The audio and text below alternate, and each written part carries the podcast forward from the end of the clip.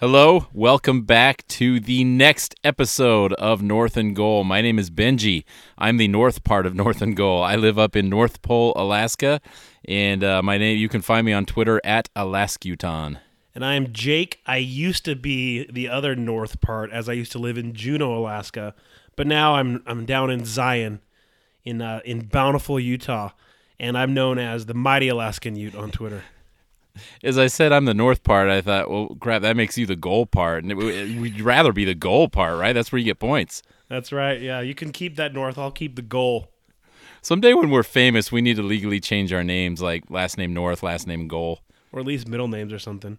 But yeah. yeah, as you as you all know, this is the Low Football IQ podcast where we talk about football. We get there, we get to the point, but we cross the trail back and forth many times as we're as we're getting to our uh, our our end goal, right? I think as time goes on, our, our listeners are going to go on a journey with us where we'll all look back and say, these guys really did start out with a low football IQ, but we're getting there together, right? Yeah, that's right. And as we know, man, it's not about the destination; it's about the journey, right? Yes, yes. A wise man, Gordon B. Hinckley, once said, "Life is like an old time rail journey. There's sidetracks, there's delays, there's smoke and cinder, uh, occasionally interspersed with um, I'm trying to go off the top of my head. Vistas, grand vistas. Vistas, yes, grand vistas and bursts of speed. The trick is to enjoy the journey, not the destination, right? Yes, yes. so this so, podcast is a journey, and we welcome you all along on this journey with us. Quite a week for both of our teams. Uh, this is one of those where it's going to be all smiles while we're recording because both teams came out victorious, which was not it possible last week. It was possible this week. Let's let's let's start with yours. That was the more uh, that was the more joy-inducing game of this past weekend. It, tell it me, was, tell me how, how you felt. On the whole, it was more joy-inducing. You know, when you look back, like the next day, you say, "Man, I'm sure glad I invested the time in that because there was a payoff." As the game was unfolding, though, no, I would disagree. It was a frustrating game to watch.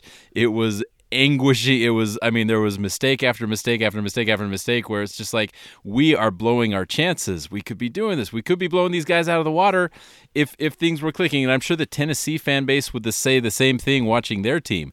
You know, not a beautiful football game. A lot of mistakes both sides. But man, what a difference! Like just the slightest of margins makes. I mean, but for this amazing two plays, amazing kick we'd be sitting here saying, man, I don't know about this team. It's going to be a rough year. Will they even make a bowl? But you know what? They came out victorious, and that changes everything. So what you're saying is during the game, you felt like Lisa Wilson. But after the game, you felt like Kalani Sitake screaming at the sky, huh? That's what you're saying? How cool I if, if, we both know we already love this man. We love this man, okay? But if you didn't know anything about him and read that he injured his foot celebrating with his team. I mean, there's another there's another like pay, chapter in the the legend of Kalani Sitake. The guy injures himself celebrating with his dudes. Dude, I, I can relate because that happened to me in 2003. I was watching when Urban Meyer's first year. We were playing at Air Force, and it was a triple overtime game. And this was like a big battle for the Mountain West Conference that year. And I was yeah. watching it with my two fat brothers. So there's three fat brothers watching the game, right?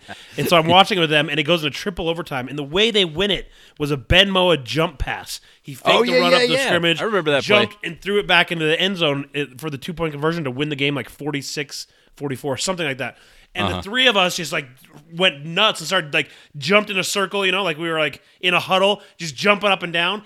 And yeah. I twisted my ankle. I, I rolled my ankle in that, and I had it bruised ankle and a swollen ankle for four days, just celebrating the win.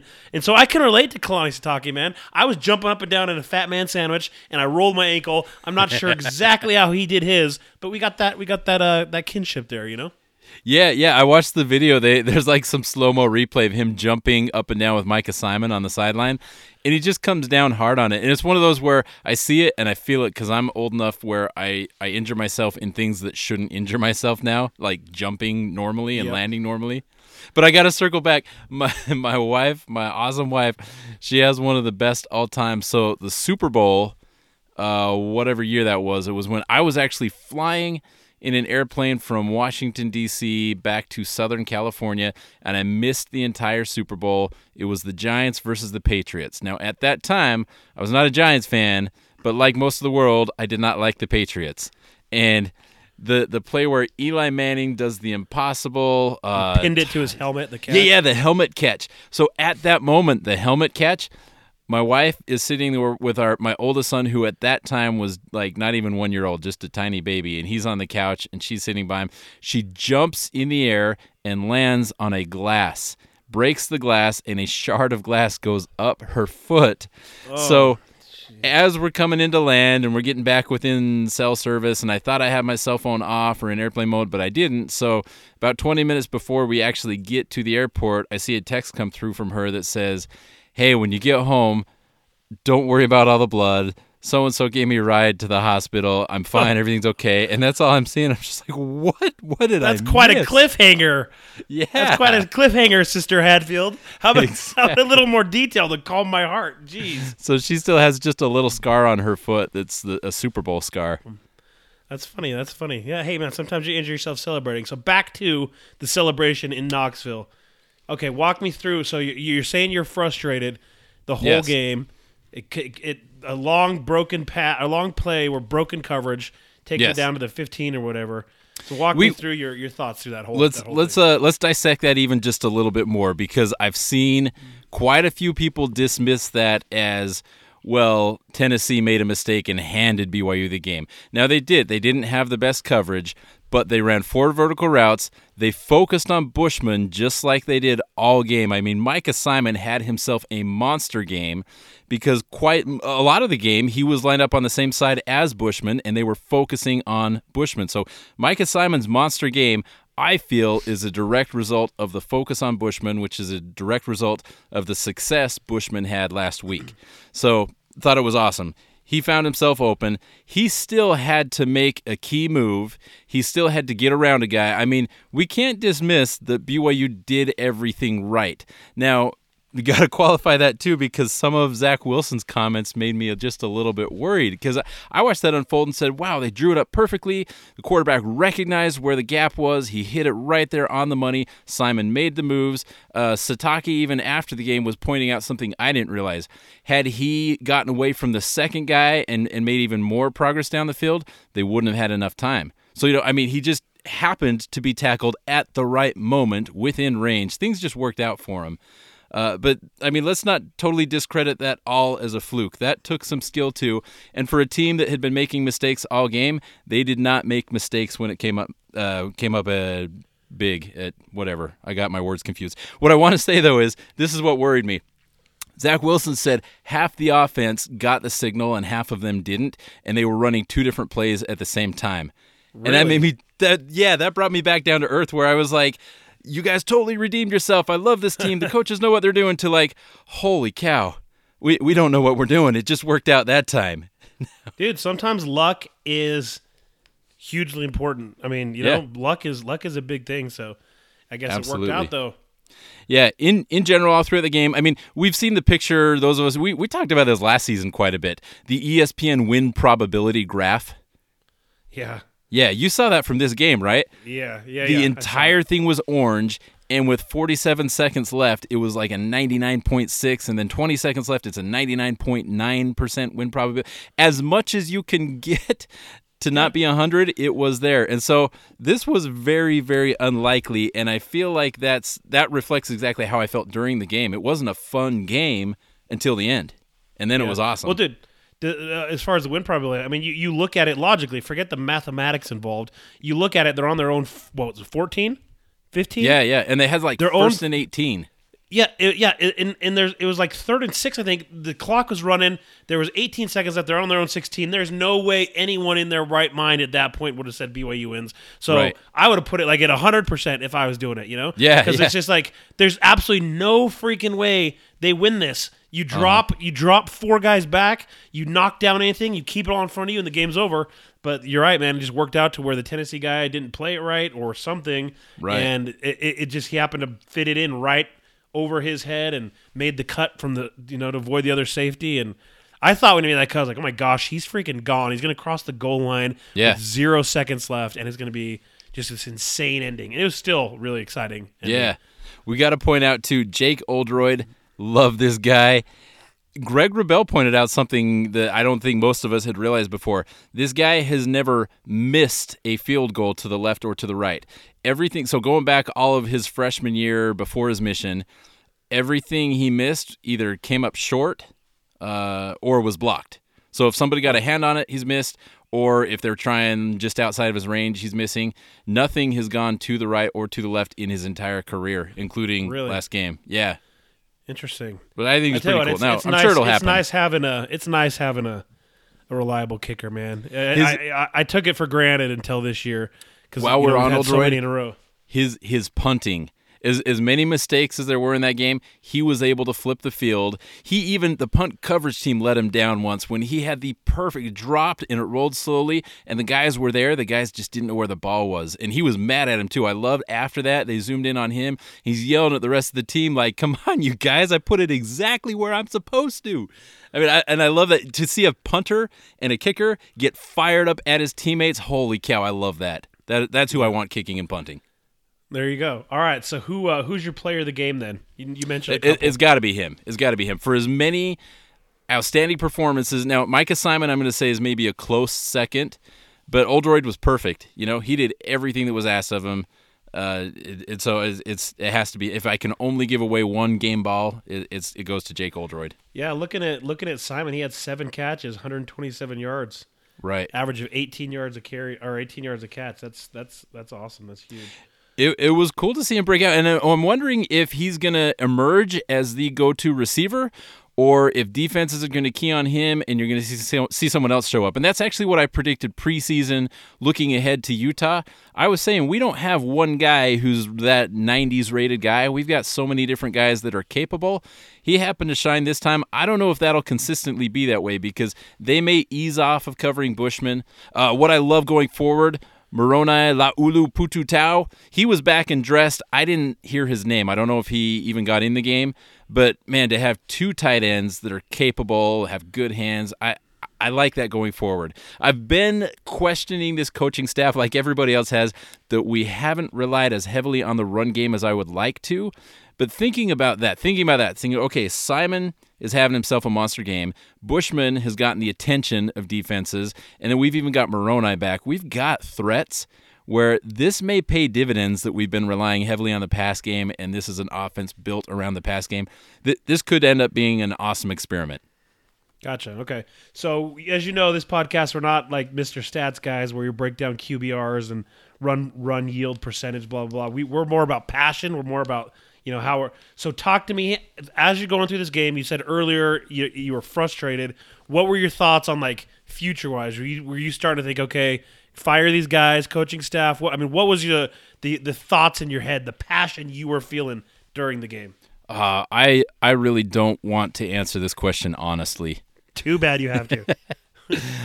honestly, this is how frustrating it was. I was making myself a mental list, and I, I found myself thinking thoughts that uh, it, like don't don't anybody tell Holmoe like I'm not we're not we're not big enough to get Holmoe's attention or anything.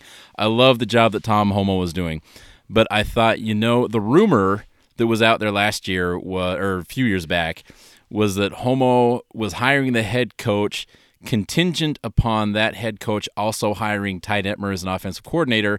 Reason being, the whole purpose of BYU football isn't just to win, is to win in exciting ways. It's to garner exposure for the university and subsequently for the church it represents. You know, that's the mission and that's his vision. And I know people argue back and forth, is BYU good for the church, whatever. Uh, and I don't want to get into all that, but I'm saying that's their point is they want to have exciting wins where they they just have a big high power offense, much like the days of Ty Detmer.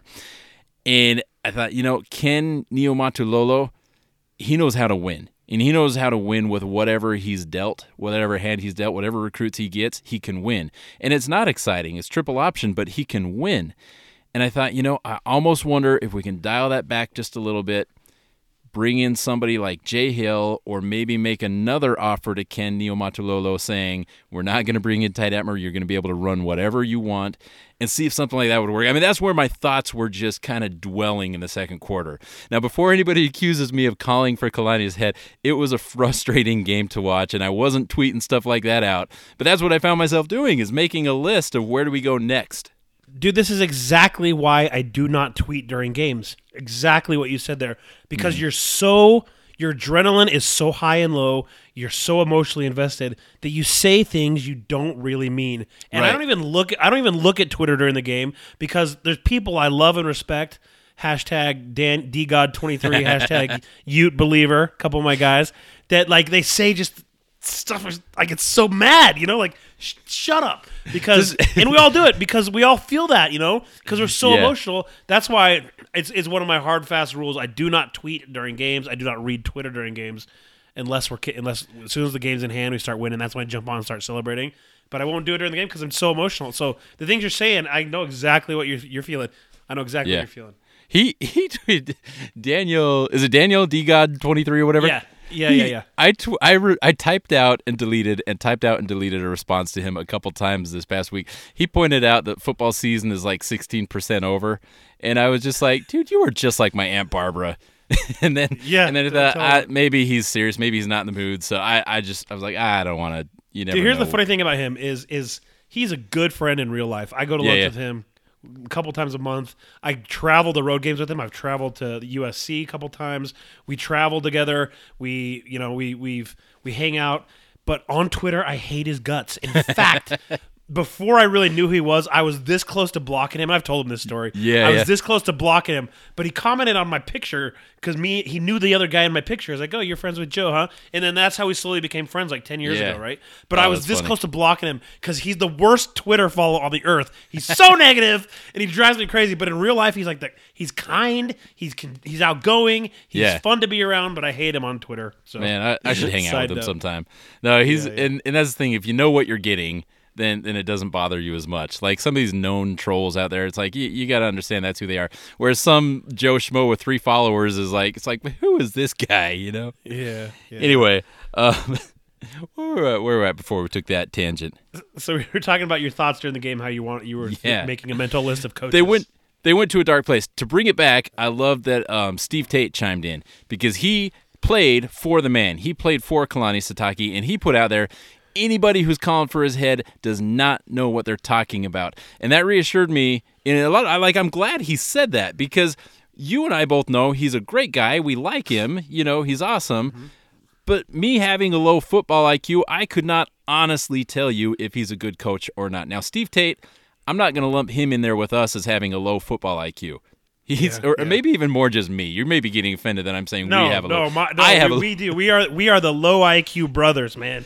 so Steve Tate is somebody I can look at and say, "There's a guy with a high football IQ," and he's going to stand by him and say, "Look, this guy can do it. Don't give up on him." And so I think that's awesome. And you know what? Lo and behold, when it, when it counted, we won, and I'm still optimistic. So preseason, I said the first four games we go one and three, and I'm satisfied.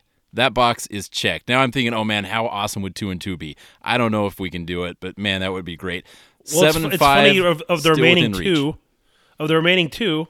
It, it, before the season, it was like pff, it'd be USC easily, not Washington. But Right. now, after last weekend, it's like, Yeah. well, maybe it's we can get Washington and not USC because USC, dude, I've been saying it all along. I've been saying it all along. When we're talking about the Utes in the South. They freaking have talent. Yeah. USC has four and five star guys loaded up and down both sides of the ball, too deep, Right. everything. It just takes a coach that can either gel them or maybe a quarterback that comes in and Yeah. shows them who they are. And that's what I'm afraid happened to USC last week is they started this true freshman who wasn't like highly recruited um, Uh-huh. out of Arizona, and he comes in and he freaking looks like a all Heisman candidate, almost Yeah. 400 yards or 400 yards passing, no turnovers. He looked amazing. So that that game has me super worried. But we'll, we'll talk about that in a Yeah. minute because we don't play USC for two weeks. You play them next week. But Right. so to wrap up the BYU game, what what are your final thoughts? And we'll talk about the couple Utes. more thoughts on that. I thought, and this is the difference. This is why I can't criticize coaching.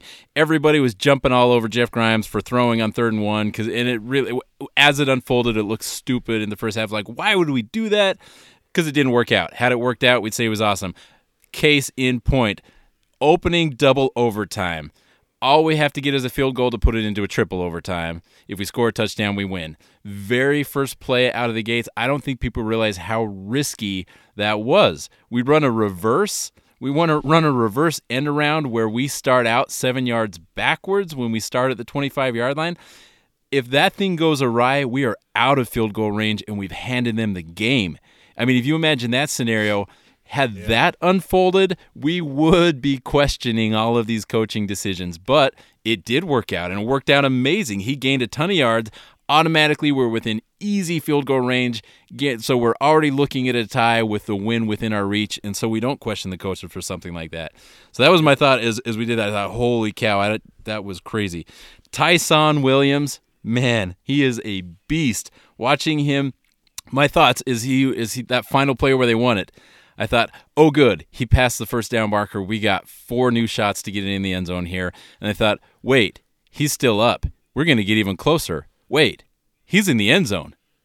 Hey, we just won the game. You know, I mean, it was like it was like my brain was going just as slow as he and the pile were all moving. Where that one, that win snuck up on me, and I was just like, wait, this is it, it's all over. It's all over, man. What a moment. That was so cool. Yeah, yeah. I know he is a beast, man. Nine, five point four yards a carry. Um, he's got to get the ball more. You know, yeah, I've been, I, I, I know sure. this from experience because last year and the year before I kept saying that Zach Moss get the ball more, get the ball yeah. more. He's he, he he's kind of cut out of that ilk, man. He's big, he's beefy, he's he's fast. You know, um, he he needs the ball more. Yeah. All right, so to my uh, to my Utes, you know, it's we're to spend a lot of time on it because it wasn't a lot, it wasn't very dramatic. It was a game we should have dominated, and we went mm. in, and they actually first quarter and a half, they kind of hung with us. Yeah. a couple broken plays. They had a long, like 80, 80 yard touchdown pass that our backup safety was in. Blackmon had gone out for a few plays with a tweaked knee. And right. So he the, the coverage was misplayed and he scored long. But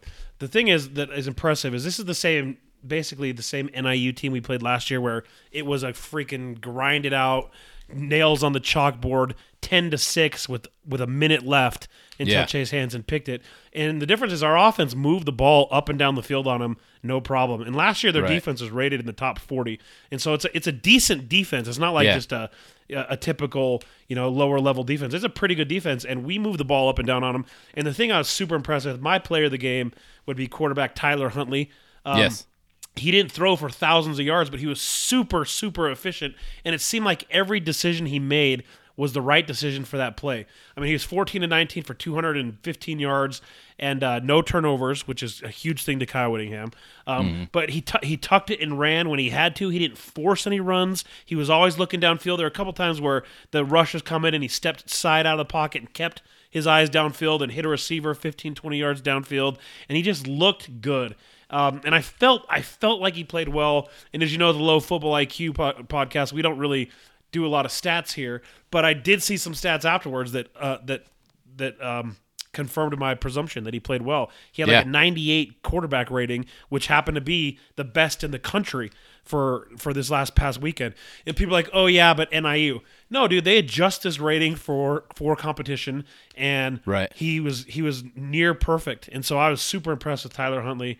Awesome game, and the Utes you know, they they uh, they ran away with it 35-17. And when you win by 18 points, that's just flat out domination, as you know. When you win by 18 points, you just murdered the opponent. And you know, you we all that's all common knowledge. So the fact that we won by 18, you know, just shows that we we had that game in control. And they moved up to number 11 in the rankings, and things are things have started off well, man. So I was pretty pretty pleased with the outcome. The only thing that did suck is the kickoff was 11 a.m. And listen, I know it's the the the the in vogue thing to to complain about kickoff times. Oh, it's yeah. too late. It's 8:30. Oh, it's and you know I would 11 o'clock doesn't seem like it's a huge deal, but when you think about all the kids games that people mm have in Utah, especially a family oriented state, there's a lot of kid. There's a lot of things that distract from games, and so it was 11 a.m.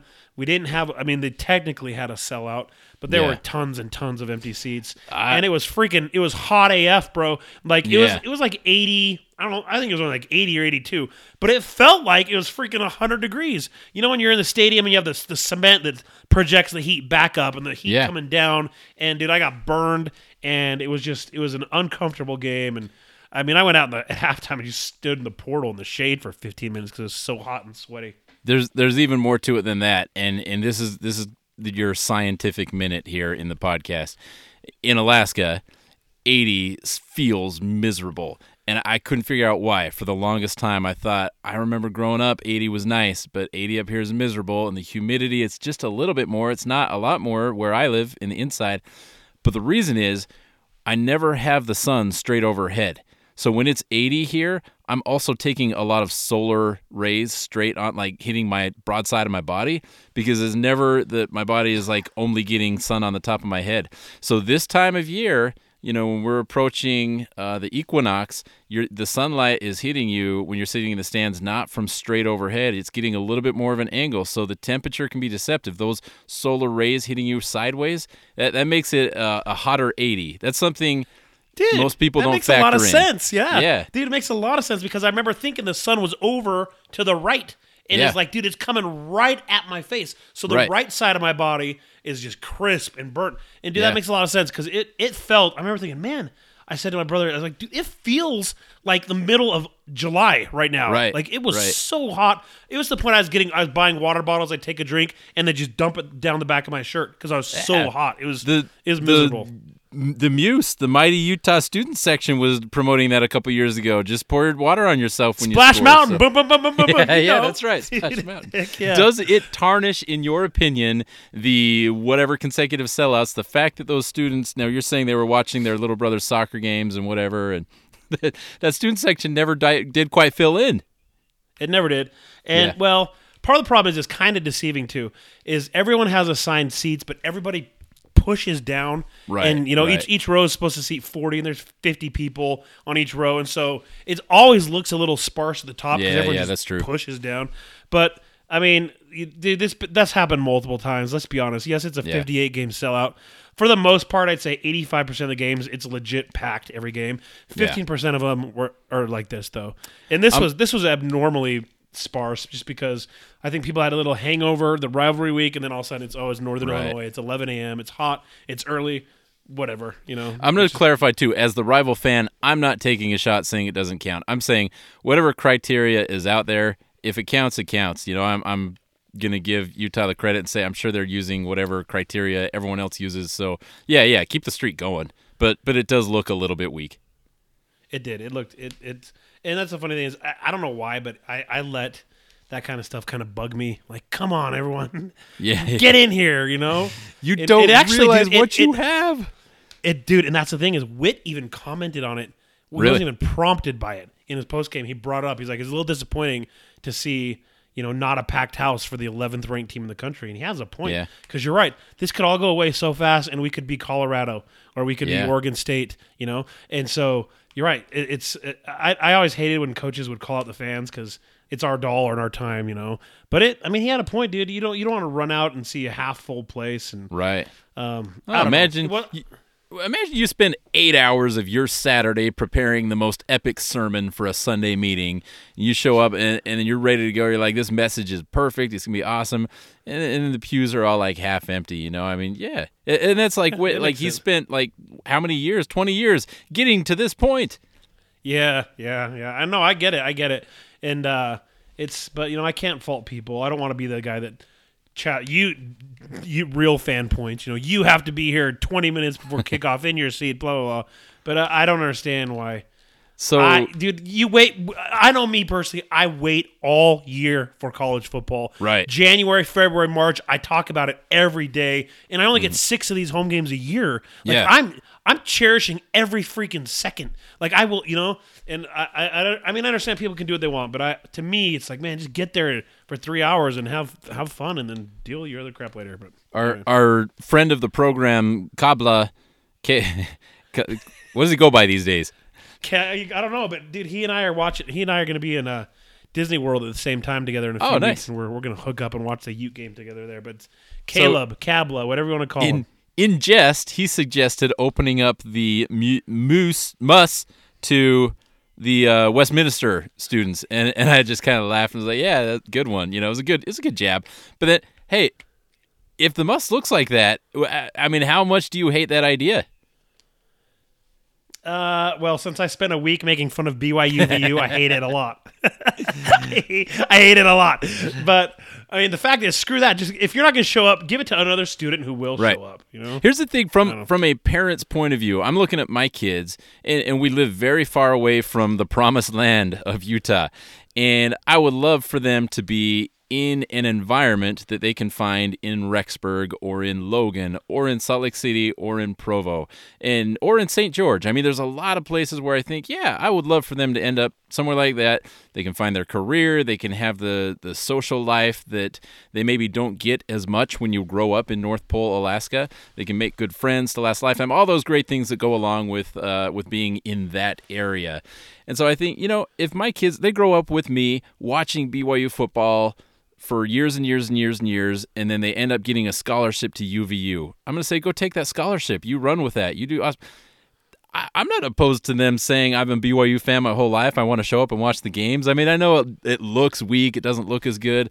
But UVU students that grow up cheering for BYU, let's let them in the let them in the student section. I don't see anything wrong with that. I think it's great.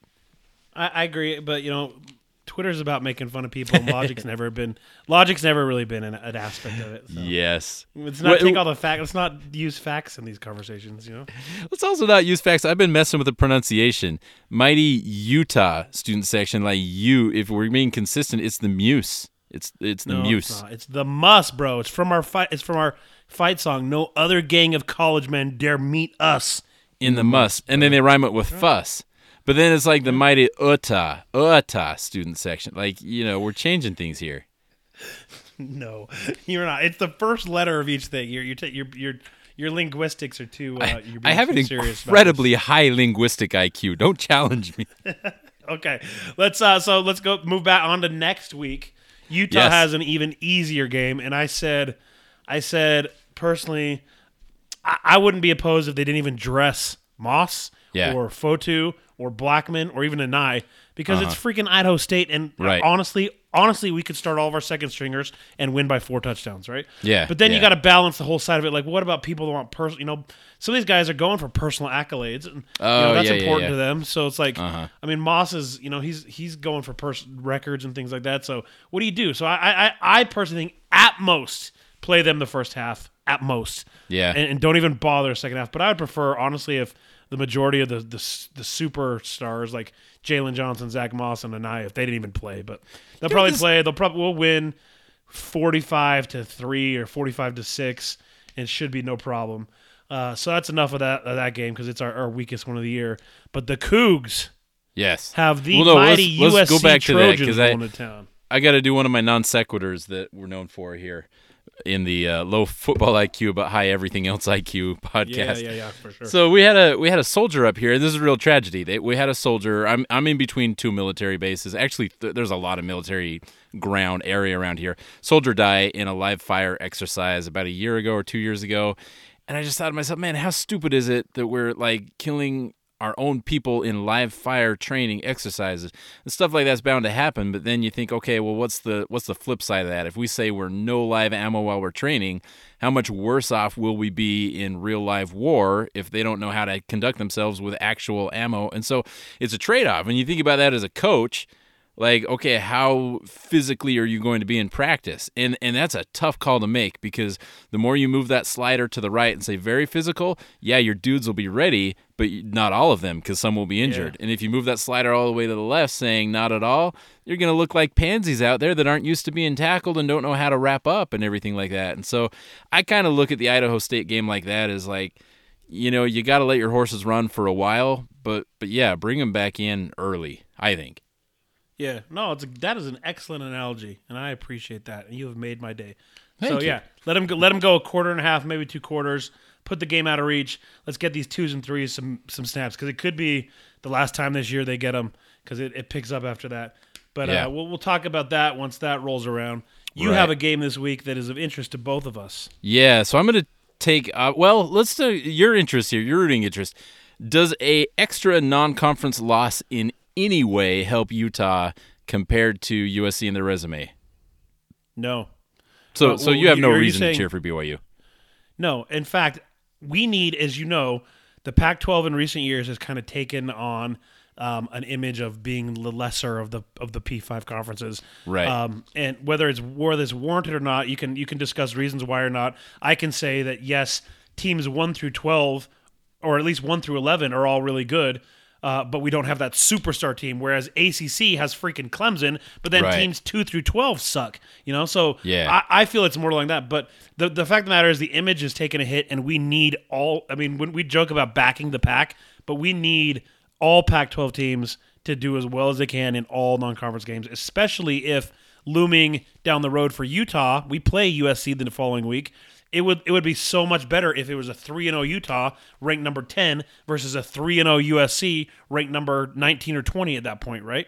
Yeah. Uh, whereas Yeah, if, yeah. if they lose to BYU, they fall out of the rankings. It's not as big a game. So no, we definitely need we need USC to beat to beat BYU. Man, that's too bad because I love when Utah fans find themselves conflicted. But that's all right. That'll well, that'll happen another day, I'm sure.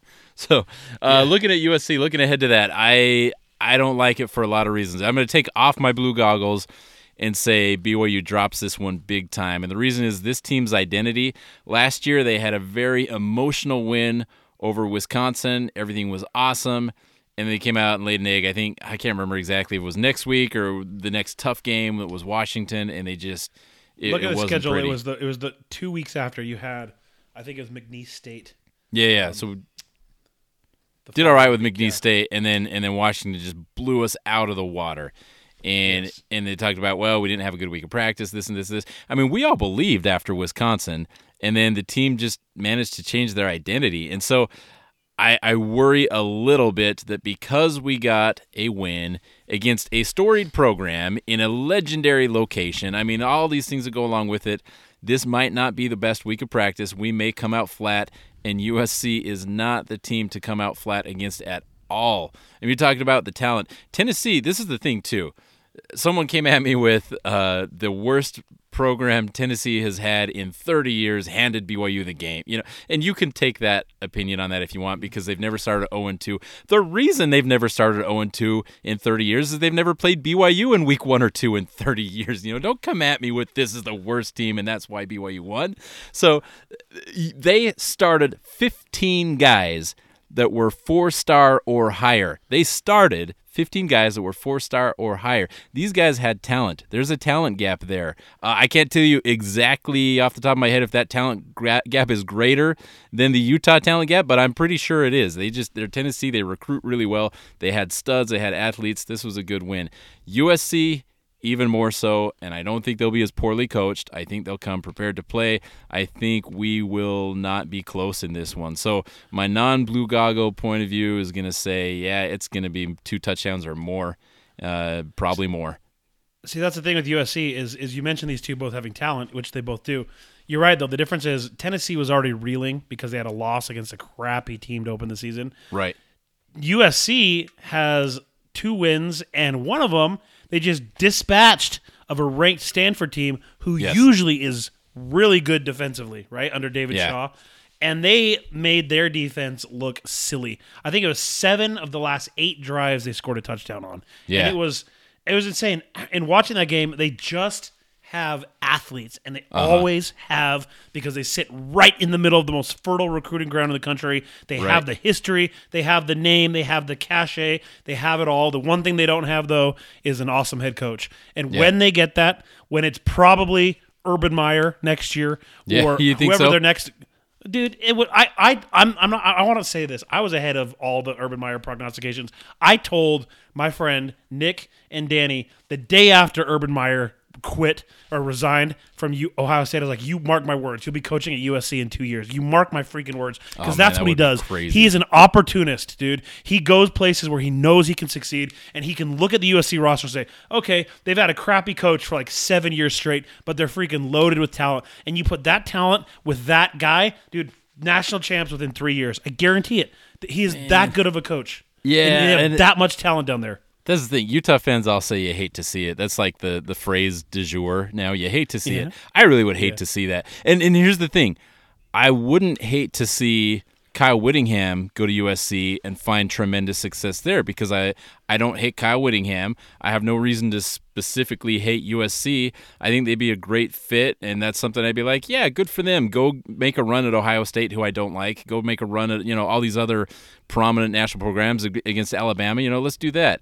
Obviously, Utah fans don't want to see that, but me as a non-Utah fan, I see that as a great fit where I'd get uh, just a little bit behind that. I just I I would not want Urban to. I, he's done enough. Just go Dude, away, it's gonna man. happen, bro. It's gonna happen. He he craves the the the national spotlight, and he Yeah. dude, that is that is a spot that is loaded with talent and Mm-hmm. history and craving for that national spotlight again. And you put him and that those two together, dude. They're just they're low. I'm I'm not kidding you. It's like it's the worst case scenario for all the Pac-12. You Yeah. know, it's like Yeah. okay, the king is res- returned to his throne immediately, um, Mm-hmm. and that's why that's what makes this year so important for Utah. It's like, dude, Right. who knows what's going to happen down the road? Um, so it's setting up nicely for us. But I, I guarantee, well, I can't guarantee it because I don't know what's really going to happen. But I, I just, you just know it's going to happen. Like Antonio Brown to the Patriots, you just know Urban. Meyer to the USC Trojans, and it's going to happen, and they're going to be, they're going to be awesome again. But yeah, but as far as this week, BYU, they have the talent. They're riding high. They, they they've got a lot of confidence now because they just destroyed Stanford. Um, Mm. And dude, they're big, they're fast, they're physical. They got they got talent. Dude, they got ta- those receivers. It's like I watch them and I freaking salivate. Like, oh my gosh, these Yeah. guys are tall, long, fast, make tough catches. They're everything you want in a receiver. And so Yeah. yeah, I think uh, I think as long as as long as they stay kind of fo- as long as they stay focused, they're going to be a good team this year, a great team this year. Yeah. And in my opinion, the Pac-12 South will come down to that Utah USC game in two weeks. Yeah. Because if we lose to USC, we would need them at that point to lose two more times the rest of the year, assuming we don't lose again. You know, and and uh, it just won't- it won't happen. So that it's uh, I, yeah, I, I don't see USC losing to. I mean, eh, it, this sounds better if you say it than I say it. It's a weak South. I mean, Utah's not weak. USC's not weak. Who else is there? Well, Colorado actually looked pretty good the first two weeks. They beat Nebraska, who is a ranked Big Ten team. So they've got a Colorado's got a senior quarterback. Colorado's been kind of the laughing stock of the Pac-12, but they put together a year every now and then where they're decent. And so so far they look good, but Arizona sucks. They look terrible. They lost to Hawaii. Uh, UCLA looks like a freaking joke. Right. That Chip Kelly experiment is not working. They have, that's another one. They have tons of talent, but they just can never put it together. You know. Yeah. Um, and then uh, who's the other one? Um, Arizona State. They're they're to be determined. They're starting a true freshman. Um, they're two and zero, but they they didn't look that great last week. So yeah, really, honestly, in the South, it's Utah or USC. Do at you do you know off the top of your head who USC misses in the North? Uh, let me see. Off the top of my head, I think they play. Actually, I can just look it up for you right here. Don't you go anywhere. No, while you're looking that up, I got to talk about Zac Dawe hucking that shoe. Wait, man, that, that almost sounded like I swore. I was gonna say flinging, and then I said hucking. it did. It sounded. I was like, wow, we are X-rated now.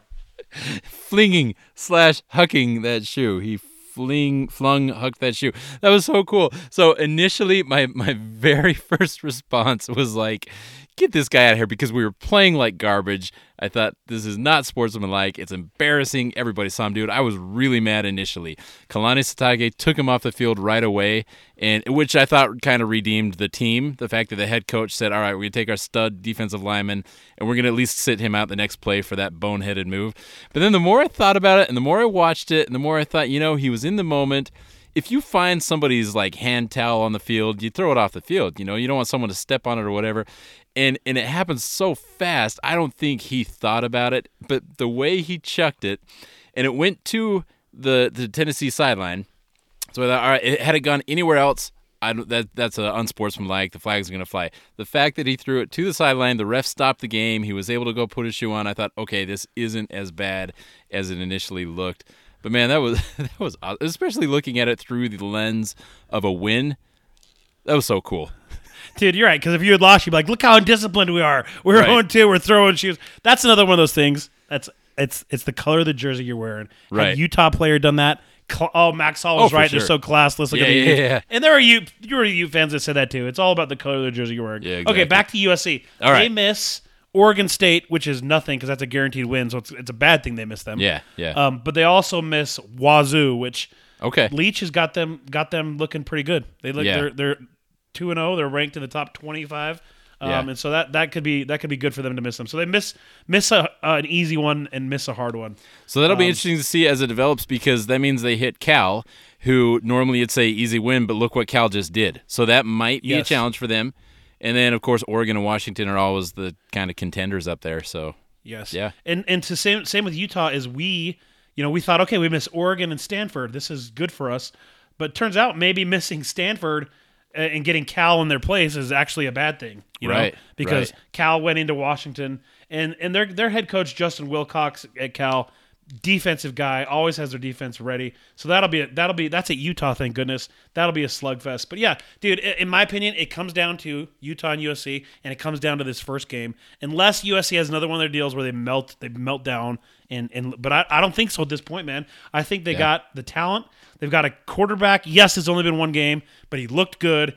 And uh so yeah, so you got a, you got you got a tough road to hoe this week. You got USC. So let's do predictions. What I, I'll predict Utah game. I think I said earlier, forty-five to six, uh, and Zack Moss will run for over hundred yards in the first half.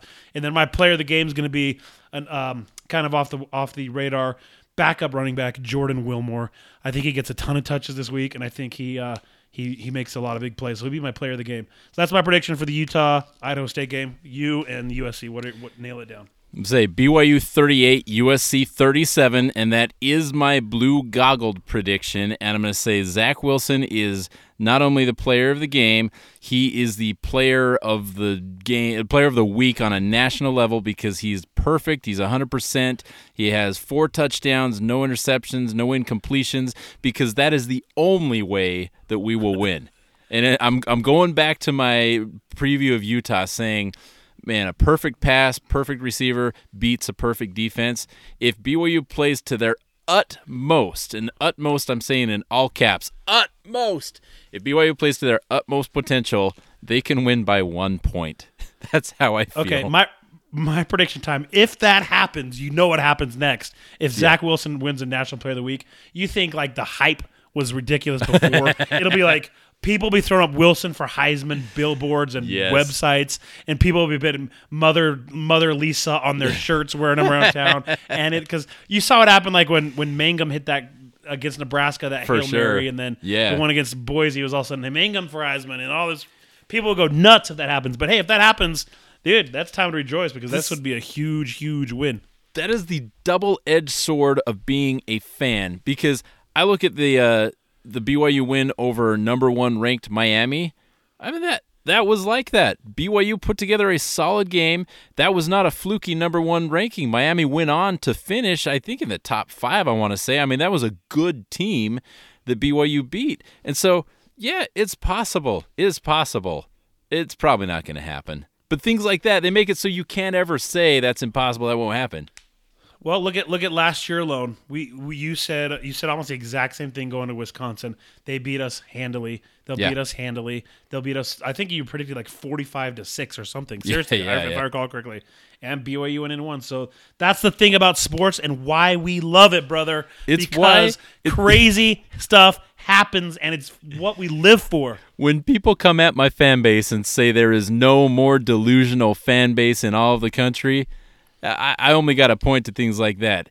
It's, it's the opposite of delusional if it's possible. It's lusional. This a win against USC is very lusional. You're making up some new vocab, man. That's awesome. very vocabulous. Oh man, yeah. Uh, anything else All we right. need to cover? I'm looking at my hand scribbled notes here. I think we've covered everything on my end. No, I'm looking forward to it. Uh, any any um, do you have any new sponsors this week? Uh no, not this week. But you know, we should give people good advice. Um, I don't know anything. Any advice you want to know? Just you know, Full cherish wisdom. every cherish every moment, man. That's the truth. And, and at all seriousness, like, dude, there's there's a lot of like just just deaths and stuff that I've been aware of lately. It's like, holy crap, dude. You and I sit here and we talk about football and it's like our passion, but we could wake up tomorrow and bam, it's gone. Yeah. No more football for us because something could happen to us. Can you I mean just it ceases, dude. No more Yeah. family time, no more football, no more whatever. So cherish every moment because every moment matters. You know, I put out a picture of that this week that my my little guy, who's the most adorable kid in the world, he's one year old, and he's he's really I mean he is a chatterbox. His vocabulary is crazy for his age, and so he's just adorable because of that too. He learned how to open doors. And what does he do? First day, day one, he sits in the kayak, and we're like, oh, that's so cute. Day two, lays underneath the car right behind the tire where like we were running around the neighborhood like where'd this kid go and we find him under the car that just made me so sick to my stomach Yeah, that's not not quite as cute. No no it was terrible. And and that's the thing yeah. And so i put out there the thought too this week this is worth iterating here. I love football because we can get way way way too emotionally invested in it and it doesn't matter. Because there are other things in life that you do get way, way, way too emotionally invested in. And like football, the outcome is not sure. You know, we don't know if our business aspirations are going to work out. Some people out there don't know if their marriage is going to work out. They don't know if their kid's ever going to come home. I mean, there's all kinds of just Yep. heartbreaking stuff to deal with that you feel the same passion that you feel towards football, but it actually matters. It matters and it's And so, life changing. Absolutely. I, I Yeah. love that football it gives us this outlet to just have this passion. And you know what? We get trounced by USC like a million points to one, and everything's fine. You know, doesn't matter. Did I think about that story as, as you mentioned your son going in the garage about that? Uh, the church did a uh, Elder Holland talked about it in a conference talk, and you know what? He's a B, he's a BYU fan, I believe that that dentist in Las Vegas who, bless his heart, you know, had an accident with his son, and like his life was just changed forever. You know, Yeah. um, you know, and so, um, dude, cherish what matters because all that matters is family. That's all that freaking matters. Football, whatever, none of that matters. What matters is your family. So cherish it. We don't want to end on a depressing note. Let's go back to happy football times. So Okay, here's here's a happy note. enjoy the weekend. this morning I took that same son in the kayak that he loves, and he fell asleep in my lap in the kayak, and I just looked at him and thought, what a life. I'm like paddling this dude around a lake, this perfect reflections. We're looking at a bald eagle in a tree like 20 feet away from us, and then on the way home we see this fox frolicking, and we just watched this fox for like 20 minutes, and I thought, man, that what a what a time to be alive. What a place to live. That is, brother. That's uh, that is that's the time when you bow your head and thank the good Lord for your blessings, man. Yes. All right. Well, uh, we will see you all next week on the Low Football IQ podcast, North and Goal. And uh, who knows, man? We could be next week. We could be, you could be celebrating a huge win over USC, or you could be one and two with a blowout loss and starting to be depressed again. If But if that's you're what makes this listening, fun. It's fun. if if you're listening in the future and you're just going episode to episode to episode, and the next one's about to start, just kind of turn your volume down a little because I'll probably just be yelling one way or the other in about ten seconds here. All right, go Cougs. That's right. All right. Go Utes.